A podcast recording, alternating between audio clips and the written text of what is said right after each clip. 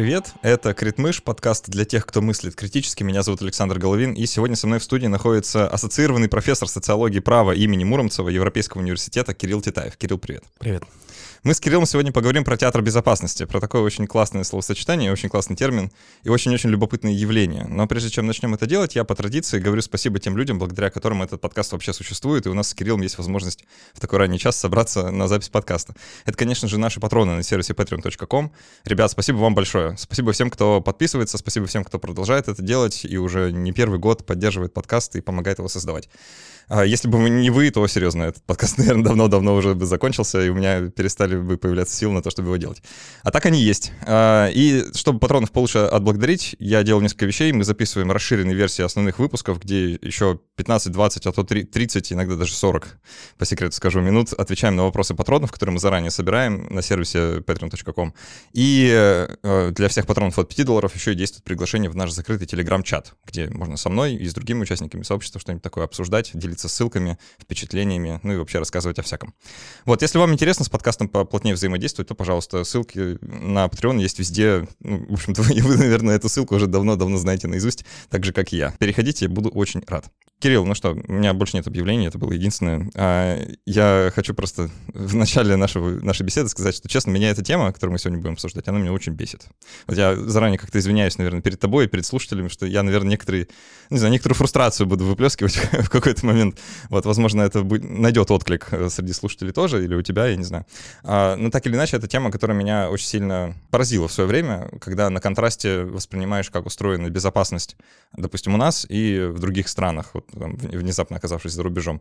А, и хочется для начала узнать, давай как термин какой-нибудь введем, да, а, что же это за театр такой, чем он от обычного театра отличается, причем здесь безопасность? Само понятие театр безопасности, оно изначально придумано э, людьми, которые занимались посторонними вещами, они занимались вообще криптографией, и э, суть его в том, что мы предпринимаем некоторые меры, которые реально нас ни от чего не защищают. Да? И тут вот возникает одна первая важная история, потому что слово «безопасность», оно вообще такое не очень понятное, что по-русски, что по-английски, то это security, то это safety.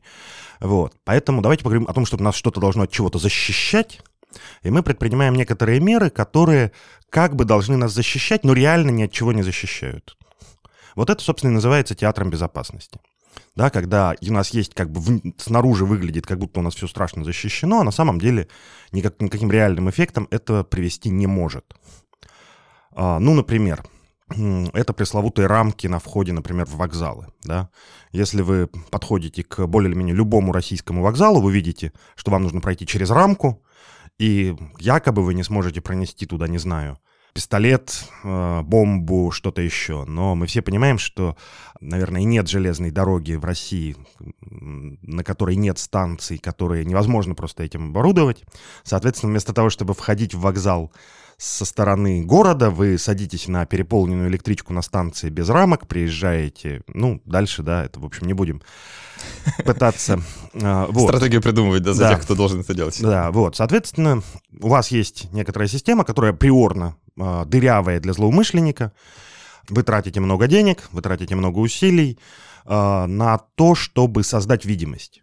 У этого есть некоторое маленькое преимущество, да, театр безопасности, он в некоторых случаях, поскольку он там существует в самых разных сферах, он э, создает у людей ощущение безопасности, а это довольно дорого стоит, да, потому что мы понимаем, что э, именно ощущение безопасности это очень важный, в том числе экономический ресурс, да, мы начинаем там лучше себя чувствовать, активнее работать, меньше времени тратить на всякие глупости, если мы ощущаем себя в безопасности. Но это, пожалуй, единственный плюс а, вот такого театра безопасности в а, чистом виде. Э, ну, это сомнительный плюс, если так и начать про него думать, да, что мы убеждаем себя в том, что все на самом деле безопасно, чтобы мы могли спуститься спокойно в метро после всех известных событий, там, в Петербурге, например. А, но при этом реальной безопасностью это, конечно, не является. Но э, давай как-то еще, может, подробнее на некоторых примерах рассмотрим. Просто к рамкам-то иногда еще, а то и всегда прилагаются там сотрудники, да, службы безопасности, которые э, смотрят в эти мониторы э, денно и ночно. Или вот э, ну, в Петербурге в метро, например, проблема-то не в рамках. Ладно бы только рамку проскочить, э, это вроде не так сложно, а в том, что за рамкой стоит специальный человек, который вот меня регулярно отправляет еще там дополнительный досмотр э, и тратит кучу моего времени. Вот и в, в этот момент я чувствую, на самом деле, вот, наверное, максимальную фрустрацию, потому что э, обременен вот этим вот пониманием того, что это театраль, театральщина такая, и э, сложно как-то, находясь непосредственно в ней, ее спокойно воспринимать. Хочется прям вот кричать, махать руками. У тебя не бывает такое, не досматривают у метро? Ну, конечно, нет. Как любого, в общем, э, крупного бородатого человека мужского пола меня регулярно отправляют. Вот, маленькая подсказка. Э, попытайтесь сравнить утро и вечер, когда вечер к вечеру у них уже выполнен план по количеству досмотренных. Вот, я какое-то время ездил по городу с перфоратором, таким хорошим, почти промышленным. Ну, чтобы понимать, это, наверное, килограммов 9 металла, то есть сильно больше, чем, например, автомат Калашникова. Это в социологических целях или? Нет, это, нет, нет, в бытовых, да, вот. И было прямо заметно, что я на одной и той же станции захожу утром с перфоратором в рюкзаке, и меня, конечно же, ну, страшно звеню, и меня отправляют просвечивать а, этот рюкзак. Вечером меня никто никуда с этим перфоратором не отправляет. Это еще одна а, очень важная часть театра безопасности. Дело в том, что, отвлекаясь от личного опыта и переходя к высоким социологическим материям, люди, которые в этом работают, их очень сложно мотивировать, да, они сами, в общем, понимают, что что-то происходит это довольно странное. Поэтому единственный а, способ их мотивировать — это некоторая палочная отчетность. Если вы видели, как вас досматривают, да, вы видели, что... Журнал. Да, в журнал, в котором там рисуют точечку, ставят галочку, что-нибудь еще, в общем... Они постоянно говорят спасибо, когда проводишь этот... Да, да, ну, лучше, когда они говорят спасибо, чем когда они там страшно ругаются. Вот, это одна из немногих вещей, которая хоть как-то позволяет с этим смириться. Вот, и, соответственно, а, это разрушает еще и социальную инфраструктуру безопасности, потому что те люди, которые отвечают за относительно вот безопасное пространство, за отсутствие угроз, да, назовем это так, вот в пространстве там вестибюля метро, они день за днем занимаются явно бессмысленными вещами. И это очень сильно разрушает и профессиональную идентичность и так далее, и так далее. Да, то есть вместо того, чтобы обращать внимание на действительно серьезные проблемы, они занимаются там выловом несуществу... чего-то несуществующего, да, или там крайне маловероятного. Там это очень хорошо было видно, когда мы брали интервью с а, сотрудниками полиции, например, а, патрульно-постовой службой, да, как нам рассказывали руководители, насколько проще стало мотивировать сотрудников и что-то от них требовать после того, как их, по сути, перестали привлекать к контролю соблюдения паспортного режима. Да, то есть если основное занятие вот этого пешего наряда, который ходит, не знаю, по площади перед вокзалом, это вылавливать людей без прописки, без регистрации, то, в общем, они перестают обращать внимание на то, что действительно важно, да, то есть, условно говоря, для них выловить двух людей без прописки важнее, чем пресечь серьезную драку, которая происходит на их глазах. Соответственно, театр безопасности мало того, что забирает деньги, он еще довольно сильно разрушает э, ту социальную инфраструктуру обеспечения безопасности, человеческую инфраструктуру, которая есть. С этой точки зрения есть разные э, интересные ловушки, да, а, или уловки скорее, когда мы для того, чтобы создать театр безопасности с минимальными затратами, занимаемся чистой имитацией, да, например, а, вы можете легко найти а, там, за тысячу рублей кучу муляжей камер в любом интернет, интернет-магазине. Можно да? просто табличку купить. Вот, да, ну та, табличку это и самый простой путь, да. Ну, в общем, а можно вот как бы там развесить в своем магазине или там где-то еще муляжи камер. А, это создает, а, это вот и есть тот эффект театра, да, когда с одной стороны человек, который смотрит, ага, тут все в камерах, наверное, меня здесь не ограбят, там, не убьют и так далее.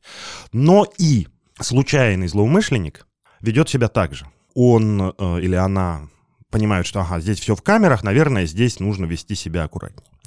А, театр безопасности в какой-то степени защищает нас действительно от случайного злоумышленника.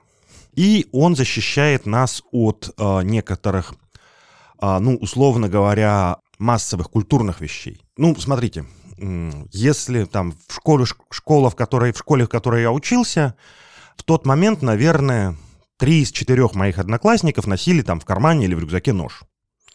Вот. И если мы считаем, что, в общем, это не очень хорошо, когда там ученик шестого класса носит э, там в кармане складишок там сантиметров 15 в длину, а, то мы можем поставить рамку.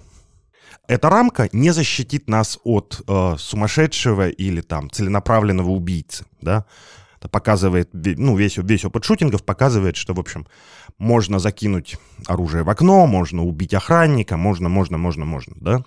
Но а, изменить базовый культурный паттерн, то есть заставить сделать пронос ножа достаточно сложным так, что, в общем, если человек вот прямо намерен пройти с ножом, он это сделает, но в качестве базовой, куль... базовой культурной рамки, да, он уже не сможет ходить в школу каждый день с ножом, потому что это будет требовать там гигантских усилий.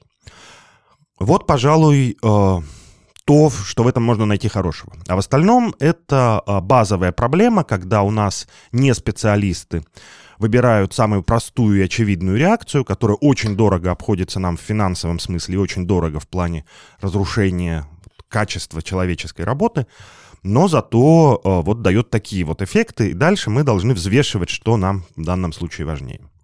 Слушай, такое чувство, как будто нам нужно еще немножко подробнее рассказать, почему. Просто мы так постулировали, что это все бесполезно, да? ну или, по крайней мере, очень ограниченной пользой обладает. А, может, как-то чуть подробнее раскроем. Вот неужели вот эти рамки, ну или там пронос э, багажа через рентген-ленты на каждом входе, каждый вокзал, а, ну вот как ты сказал, может, отпугнет, но все-таки кого-то, да? Какой-то злоумышленник не пойдет на преступление, потому что это есть.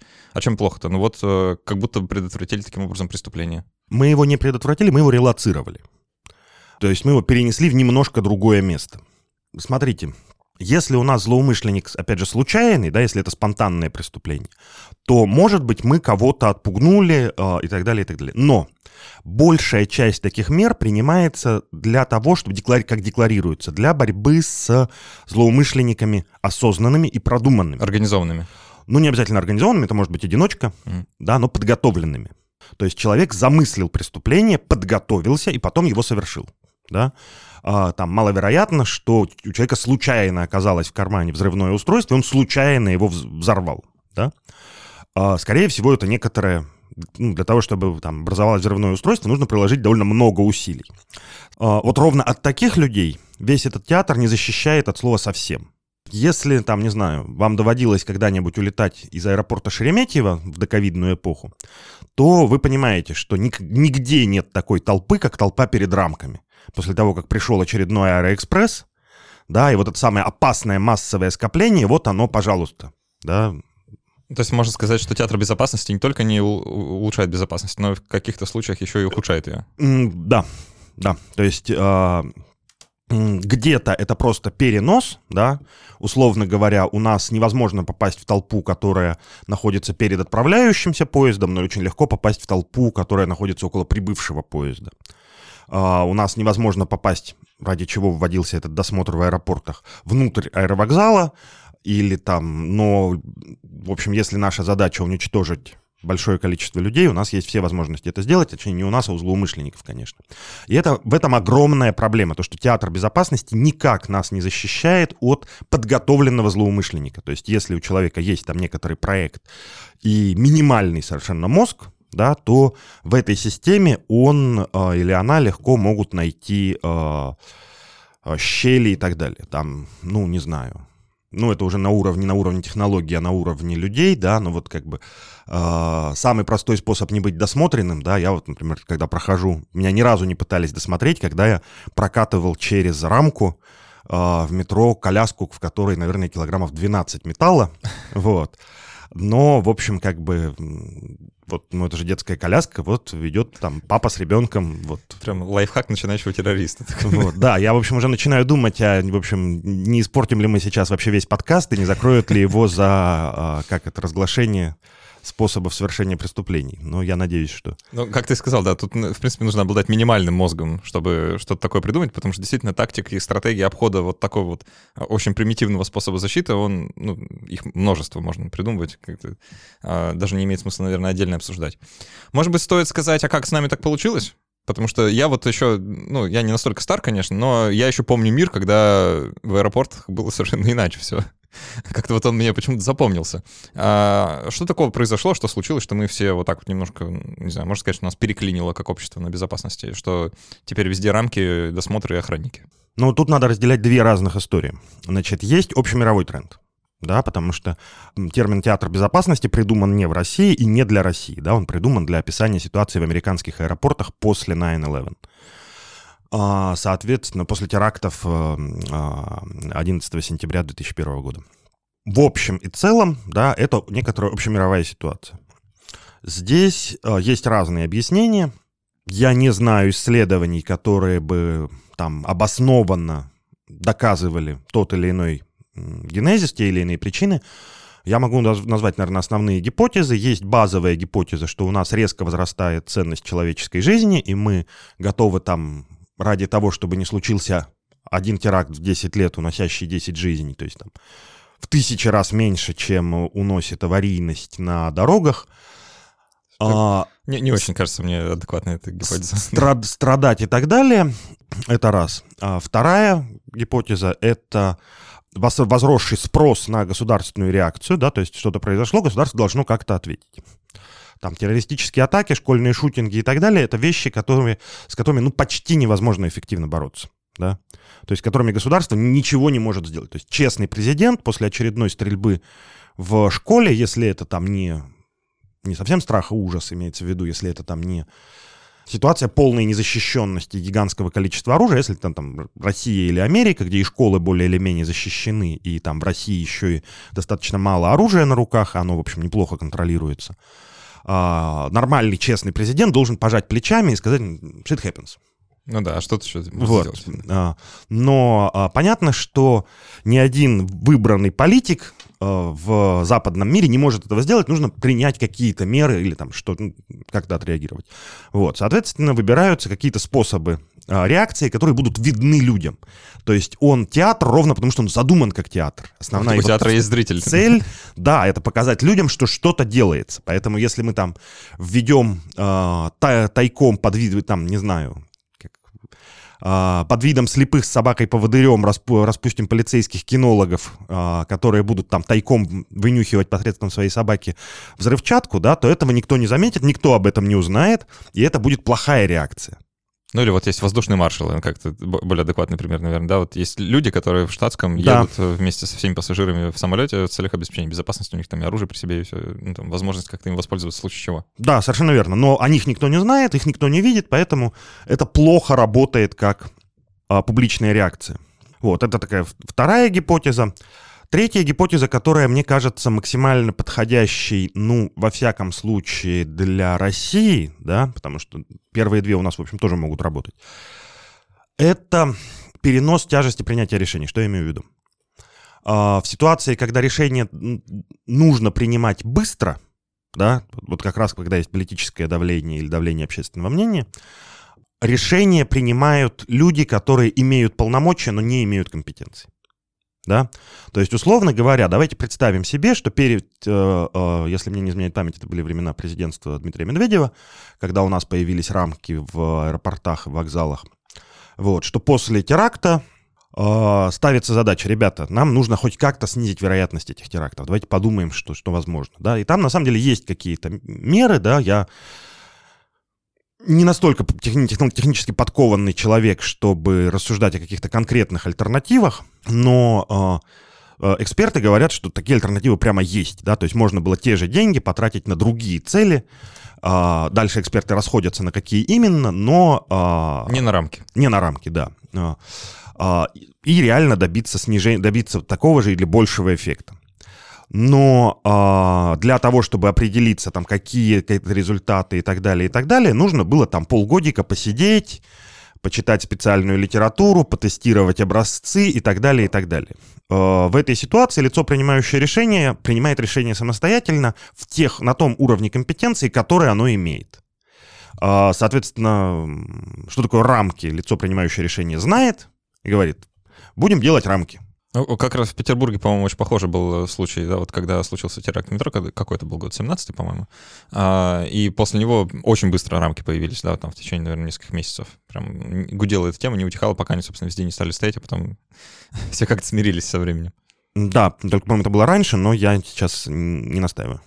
А, у меня есть еще одно, ну, не знаю, может, это как дополнение к одной из гипотез. Э, ну, вот в контексте, например, авиаперевозок, да вообще сам, э, самолетов и пассажирских авиаперевозок.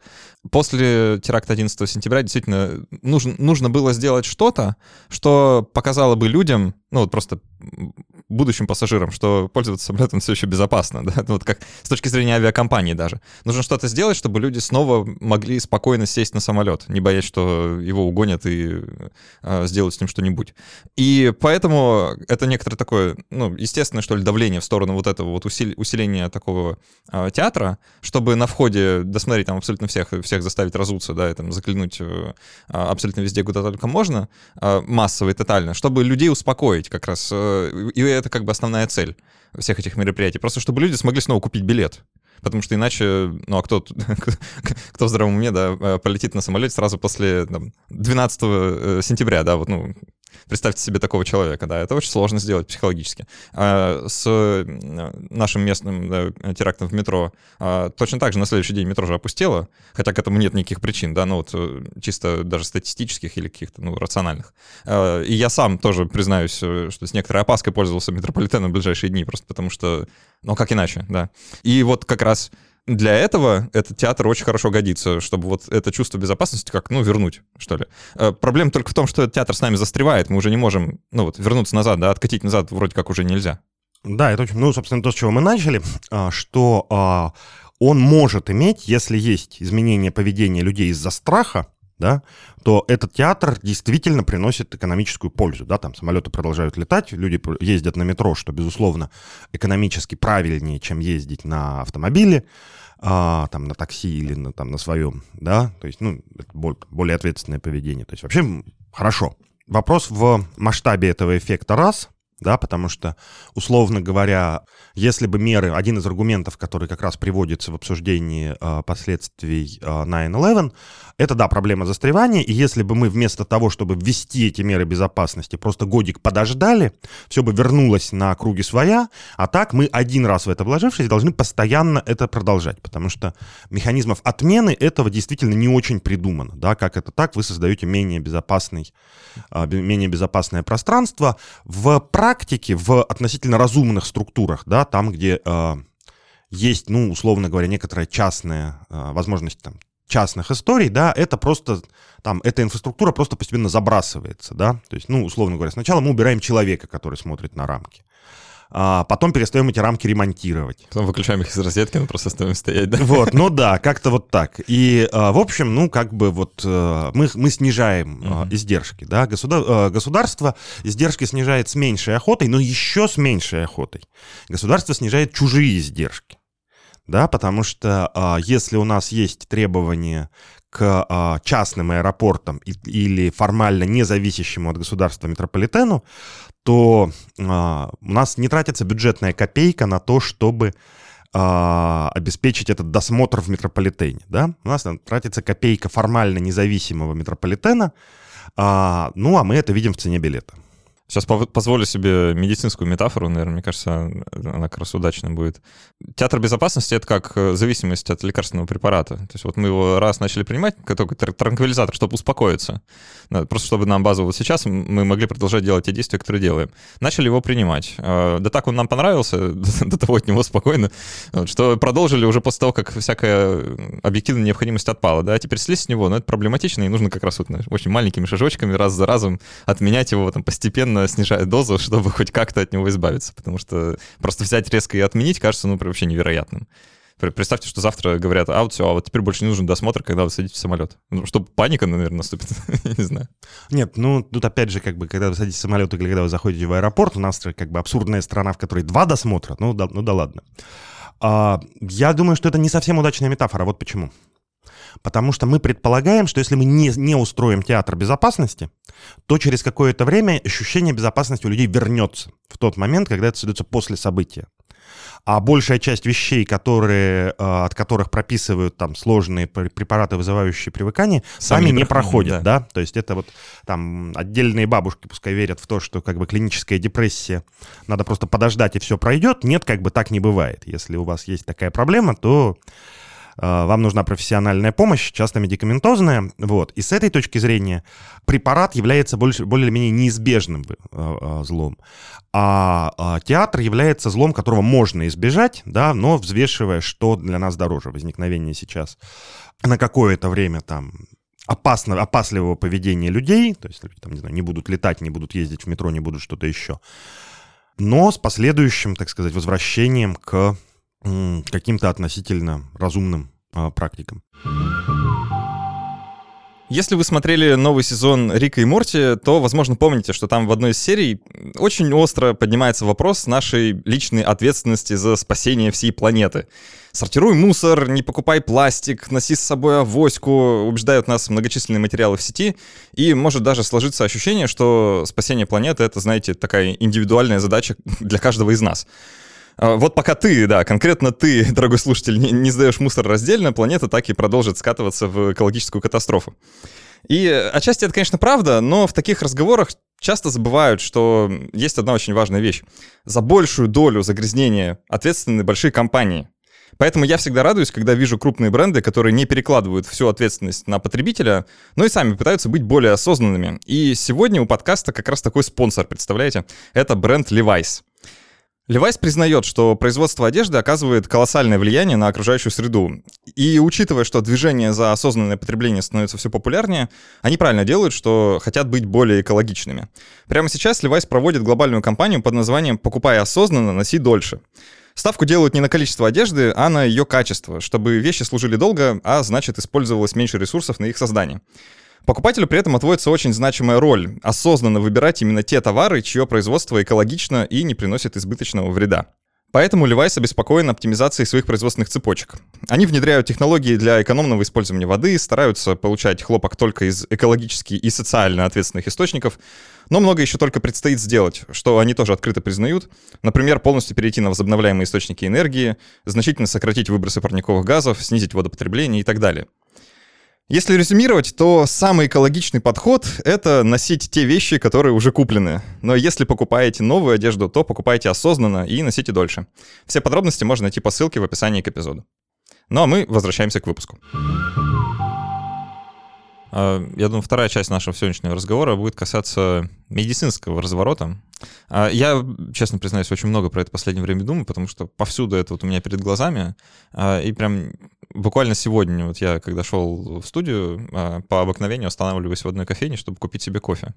И на это, эта кофейня такой в виде небольшой маленькой будочки, вот где, собственно, разливают сей божественный напиток. И прямо на двери этой будочки огромная большая надпись а, «Вход в кофейню строго по одному, пожалуйста, наденьте маску, без маски не обслуживаем». Вот. И все, все вот эти прочие вещи, на самой стойке висит этот защитный пластиковый экран.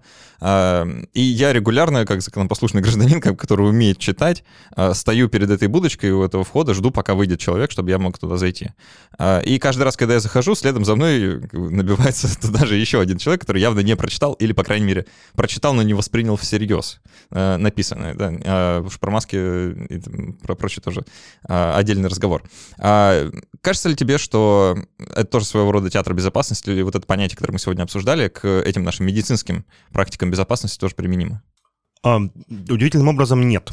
А, дело в том, что вирус не похож на редкого злоумышленника. Да? А вирус — это как раз вот эта массовая практика. То есть если у нас, а, не знаю, есть проблема того, что у нас в каком-нибудь районе, не знаю, там, Балтимора, все молодые люди носят оружие, и мы не хотим, чтобы они проходили с ними в метро, чтобы они оставляли свои разборки наверху, и мы поставим там металлоискатели. Мы вот эту массовую проблему решим. То есть редкий злоумышленник все равно пронесет там бомбу или оружие, так же, как он это пронесет в любом другом городе, найдя дырки в этой системе. Но вот эта массовая, массовая практика, да, то есть шансов, что у нас спустилось 20 человек с оружием и устроило внизу спонтанную перестрелку, а, это исчезнет. Так вот, вирус, он подобен вот этим массовым вещам. И с этой точки зрения, один лишний человек в маске да, то есть, условно говоря, вагон, в котором на, э, один человек в маске, безопаснее вагона, в котором ни одного человека в маске. Соблюдение э, таких мер э, даже выборочно, это лучше, чем их тотальное несоблюдение. А другой вопрос в том, что возникает, конечно, это вот внутренняя обида, когда государство требует чего-то, что априорно не может проконтролировать, иначе как выборочно.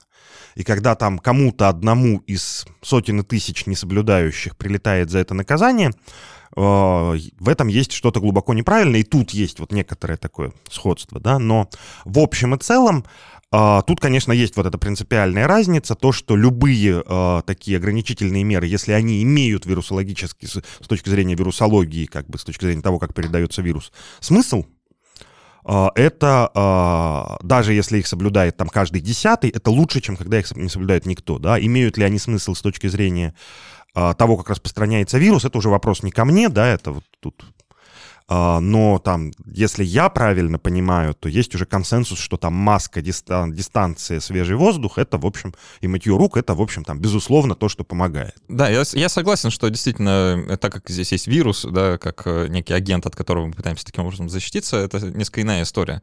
Но мне тут больше даже интересно отношение людей, потому что вот отношение людей э, к этим мероприятиям, мне кажется, очень похоже на тот же э, театр безопасности. То есть э, базово, что я думаю, вот почему мне кажется, э, это некая схожая история.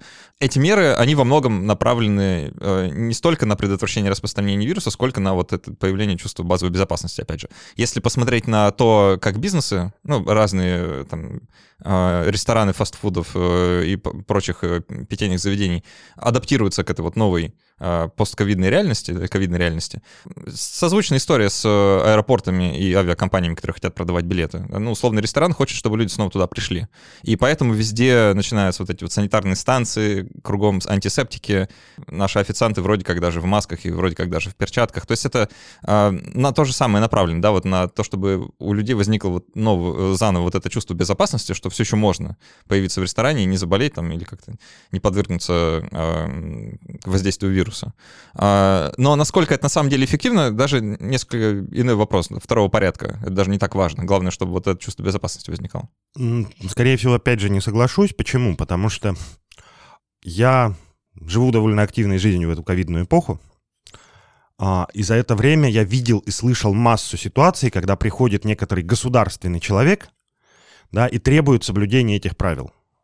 Но я видел только один раз ситуацию, когда это вот говорят там обо всех мероприятиях, заведениях и так далее, когда а, живой человек потребовал от другого живого человека надеть маску. Я не знаю, может быть, это я такой маргинал, да, то есть в данном случае я говорю не как исследователь, исследований на эту тему я пока не видел. Я вот думаю, что они появятся со временем, но пока просто вот как бы провести, опублика... там, написать, опубликовать, я думаю, что никто еще толком не успел. Но э, вот я не представляю себе ситуацию, что человек заходит в бар, видит, что бармен без маски, разворачивается, идет в другой бар. Да, сложновато представить. Поэтому мне кажется, что когда мы говорим о бизнесах, это не артефакт заботы о потребителях. А, это а, артефакт государственного энфорсмента. Ну, или там личной ответственности, личного желания вести себя ответственно со стороны там, владельца, управляющего и так далее. Другой вопрос, насколько эти требования, вводимые государством, насколько они про ожидаемый театральный эффект или ожидаемый реальный эффект. На этот вопрос мне сложно ответить, потому что для этого нужно быть в головах лиц, принимающих решения. Но э, учитывая, что э, по, мы видим по результатам социологических опросов, что у нас достаточно много в стране по-прежнему ковид-диссидентов, а сколько их было на начальном этапе, когда э, эти меры вводились, там, если я правильно помню, было ощутимо больше половины, а, и там понадобились эти там, ужасные полтора года, и там сколько у нас избыточной смерти, ну, в общем, и сотни тысяч избыточных смертей, чтобы там люди... Передумали, да. Да, и то, и то частично, да, вот. Э, кроме, как, кроме чистого ковид-диссидентства, есть отдельное диссидентство, там, масочное и так далее, и так далее, которое больше, чем ковид-диссидентство. И э, с этой точки зрения я не уверен, что а, ситуация не была как раз обратной. То есть ситуация, когда, условно говоря, там медики, эпидемиологи, санит, санитарные врачи и так далее давят на лиц, принимающих решения, и требуют введения этих мер, а лица, принимающие решения, мнутся, жмутся и, в общем, понимают, что никак... Не хотят принимать ну, решения. Ну, что это вообще никак не добавит это популярности и, в общем, никого особо не порадует, да, то есть в этом плане там поведение Трампа на начальных этапах, оно вот такое очень характерное.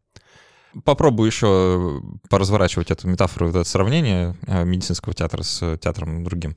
Я частенько замечаю вот такое отношение э, людей вокруг меня к этим мерам, да, к требованиям носить маски, еще э, к чему-то подобному.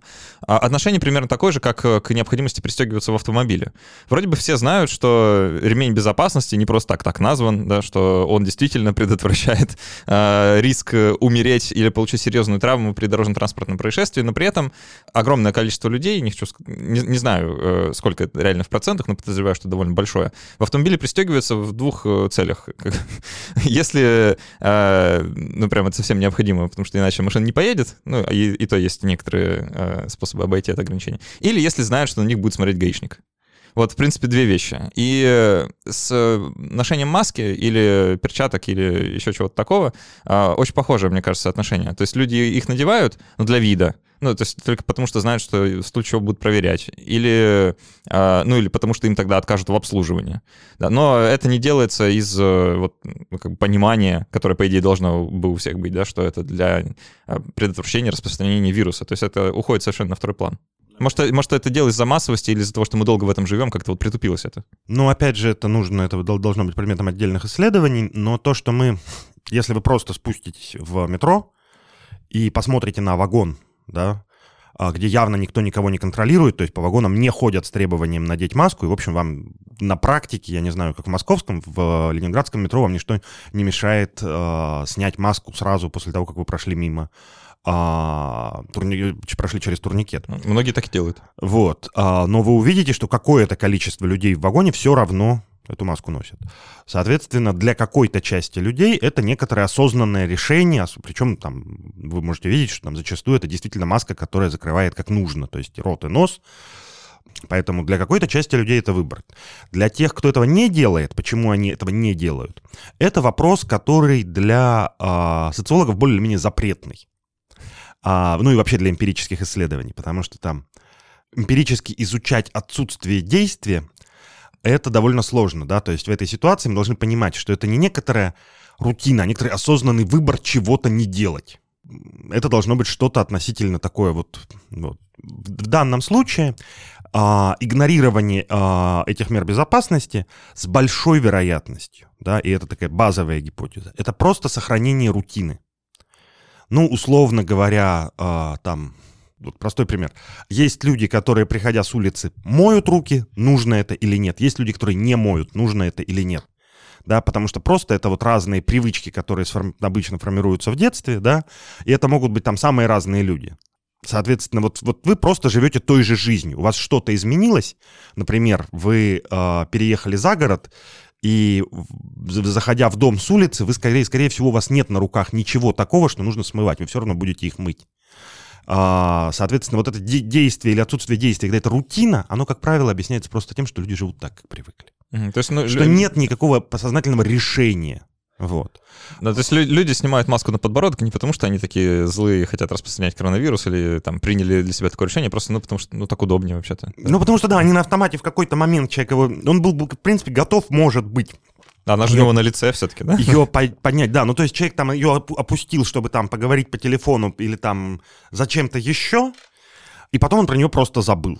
Uh-huh. Да, ну, опять же, мы, вот мы сейчас занимаемся все-таки такими не очень академическими фантазиями, вот, но э, в общем и целом закладывать в это какой-то большой смысл и говорить, что вот люди, они решили, вот у нас есть там некоторое движение, защитим подбородок от коронавируса, что это вот сознательный демонстративный жест. В общем, нет, для этого нет никаких оснований. Вот. Тут в этом плане а, там, с научной точки зрения, пока мы не доказали существование вот этого странного э, явления, э, там, движения маска на, маска на подбородке и так далее, а, мы не можем говорить о его существовании.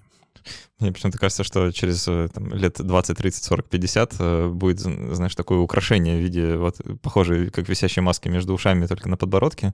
Э, и никто уже не, не вспомнит, откуда это пошла эта мода. Вот, а какие-нибудь исследователи раскопают, что это, оказывается, началось все в ковидные времена. А, давай в последнее третье поговорим про будущее. А, ну, вообще, что с этим театром безопасности, возможно, станет. Да, сейчас э, в более широком контексте, не, не про медицинский только, да. Есть ли у нас хоть какой-то шанс, что тиски безопасности как-то ослабнут, а, или все движется пока в сторону только больше и больше вот этой вот театральщины? А, есть какое-то движение, которое можно измерить? Ну, вообще нет. То есть э, пока что базовый прогноз, он довольно пессимистичный. Таких мер будет, судя по всему, больше. И, в общем, с отменой старых тоже есть большие проблемы. Единственное, у нас есть две надежды.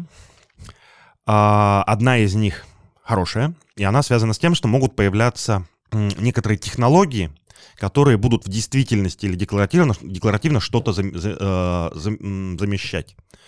Да? Ой, ну, например, про, про распознавание лиц, например. Ну, распознавание лиц не, не, там, не замещает распознавание... А, Мы тут в прошлый а, раз просто про это металла. Говорили. А, ну да, вот, в общем условно говоря, если у нас появляются там детекторы, которые позволяют э, выявить там, не знаю, порох, э, взрывчатые вещества, металл, что-то еще, без использования рамок, то, в общем, есть вероятность, да, что, в общем, объявляется, что так и так, дорогие граждане, мы снимаем рамки, вместо этого мы ставим вон там вот в углу высокотехнологичный детектор, который выловит всех опасных людей и, в общем, прибежит специально обученный полицейский, схватит а, тех, кого выявил вот этот самый высокотехнологичный детектор. Этот вариант возможен. Особенно если а, по счастливой случайности производитель этой новой технологии окажется правильным человеком. Второй вариант гораздо более пессимистичный. Мы знаем, что а, такие механизмы безопасности разрушаются, останавливаются в ситуации тотального обнищания. Да? То есть, условно говоря, если там у нас случается новый 92 год, и реальные располагаемые доходы падают там раза в 3-4, вот, в общем, экономить будут более или менее на всем, и э, значительная часть мер безопасности пойдет вот по этому пути постепенного игнора, да, как бы, а потом маски, э, простите, маски, рамки, э, в общем, будут кем-нибудь украдены на ради, в общем, содержащихся в них ценных вещей. Вот, э, этого бы как-то не хотелось. Вот, лучше как-то, лучше как-то без этого. Ну, немножко грустно, на самом деле, что либо технологии нас всех, всех спасут, либо бедность. Да? Ну, как бы да, вот от театра безопасности, судя по всему, так, потому что а, прецедентов, я имею в виду не только Россию, да, а, когда эти вещи отменяются, а, ну, я, не я не видел в литературе упоминаний о том, как а, на промышленных, на коммерческих объектах, да, когда происходит оптимизация расходов, там бывают такие вещи, когда там происходит оценка там, степени ненужности чего-нибудь, доводилось неоднократно видеть, как приходящий новый адекватный там менеджмент, да, ну, например, а, обнаруживал, что, окей, наш завод производит чугунные чушки, чугунные чушки никто не будет воровать. Поэтому мы просто снимаем охрану по периметру, там убираем этот забор, потому что оборудование у нас тоже таких габаритов, что, ну, в общем, окей, можно украсть отвертку и гаечный ключ, но, в общем, а, охрана все равно обходится дороже, чем закупка полного комплекта отверток и гаечных ключей ежедневно. А, такие прецеденты есть, и тогда убираются какие-то избыточные театральные меры безопасности. А, но проблема в том, что основной театр безопасности продуцируется государством, причем не за свой счет. Есть ли хоть какая-нибудь маленькая микронадежда, что зритель театра безопасности. Вот ему как-то наскучит представление, и он перестанет хотеть его видеть. Что мы как общество некоторым образом, не знаю, эволюционируем, что ли, что не технологии придут и нас всех спасут, просто сделать этот театр менее театральным, а что, ну, мы действительно скажем, слушайте, ну, что-то мы перестарались, переигрались, и, может быть, можно без этого. Есть какая-нибудь маленькая микро-микро надежда. Ну, а, смотрите, проблема в том, что если а, этот театр дорогостоящий, то есть создает большие проблемы людям, то люди, как правило, не за. То есть, если вы при, там придете в приедете в Пулково и а, спросите, нужен ли вот этот предварительный досмотр в аэропорту, да, mm. который чистый, вот этот, который совсем чистой воды театр, потому что там ос, а, ос, досмотр перед посадкой на борт, с, там с его необходимостью, насколько мне известно, специалисты по безопасности не спорят. Вот, вопрос там степени тщательности, но это уже там детали.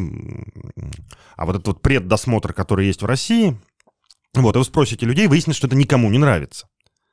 Да, то есть в этом плане как раз театр безопасности в подавляющем большинстве случаев как раз никого не радует, потому что очень важно понимать, что есть меры, которые предпринимаются а, для механики некоторого осознанного решения, да, когда люди говорят, да, вот это сделано, это круто, так и надо. И мы говорим, окей, мера сработала. А есть вещи, которые предпринимаются с, с пониманием того, что люди скажут, о боги, вот еще на нашу голову. Но при этом, сохраняя это э, осознанное, эту осознанную позицию, люди могут увеличивать собственное ощущение безопасности. Это разные, не очень скоррелированные вещи. Да, то есть, да, я задолбался проходить этот досмотр, но в результате внутри я чувствую себя абсолютно безопасно и делаю то, что, чего никогда бы там в другом месте не сделал. Там, не знаю, э, оставляю на столике ноутбук, поворачиваюсь спиной и отхожу к, к стойке заказать чаю, там что-то еще. Э, вот как-то так. Да? Mm-hmm. То есть это не одно и то же осознанное мнение и поведение в как в безопасной среде. Мы про это не говорили в, в течение выпуска, но, наверное, стоит вообще упомянуть, что э, вот эти э, представления театральные э, в контексте безопасности, они же подразумевают преступниками как бы любого и каждого, да, вот, то есть э, в этом мире тотальных рамок и тотального досмотра как бы каждый потенциальный э, там, преступник, э, проноситель бомб э, и всего нехорошего на борт самолета.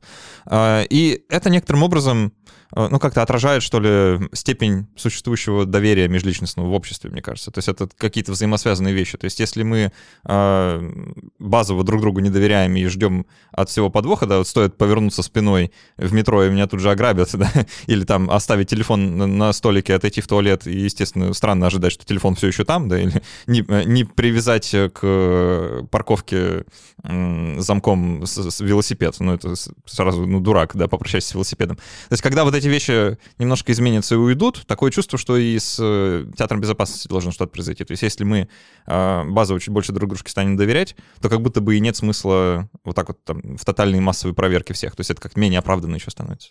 Ну, тут немножко другая история. Тут, смотрите, есть некоторый баланс, да, то есть доверие а, предполагается в ситуациях бытовых с ограниченными рисками.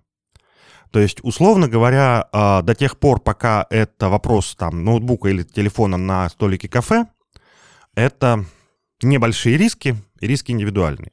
И человек, в общем, может по-разному относиться, да, и здесь мы видим там очень большой рост. Все исследования показывают, что, в общем, у нас есть довольно там стабильный, особенно поколенческий рост вот этого базового доверия, рост межличностного доверия, то есть там вещи, которые были невообразимы некоторое время назад, они, в общем, начинают происходить. Радость и счастье. Но как только, когда риски растут, да, ситуация меняется. И если мы, тут уже можно поговорить о мнениях, да, а, там, не знаю, есть, например, атомная станция. На атомной станции практически все работающие люди — это люди с высшим инженерным образованием, да, там очень мало сотрудников, это там, которым достаточно там среднеспециального или там просто среднего образования. То есть это, в общем, подготовленные, умные люди хорош, там, с хорошей зарплатой и так далее. А, тем не менее, там на входе, я не знаю, как сейчас, но там некоторое время назад, в общем, на части а, атомных станций был а, алкогольный тест. Да, то есть там жалось, что человек как бы не с тяжелого похмелья и не пьян. И если мы спросим друг друга, как бы, ну, мы что, мы не доверяем этим прекрасным отобранным специалистам, ну, в общем, да, потому что там, где риски становятся запредельно высокими, мы не должны доверять никому да, мы должны там тотально подозревать всех. И э, это немножко, с этой точки зрения, это немножко разные вещи. Когда речь идет о посадке в самолет, это большие риски. Насколько сопоставимы риски при посадке в метро, это э, вопрос. Хотя, казалось бы, в общем, э, ну, в общем, можно обсуждать, да, насколько они сопоставимы.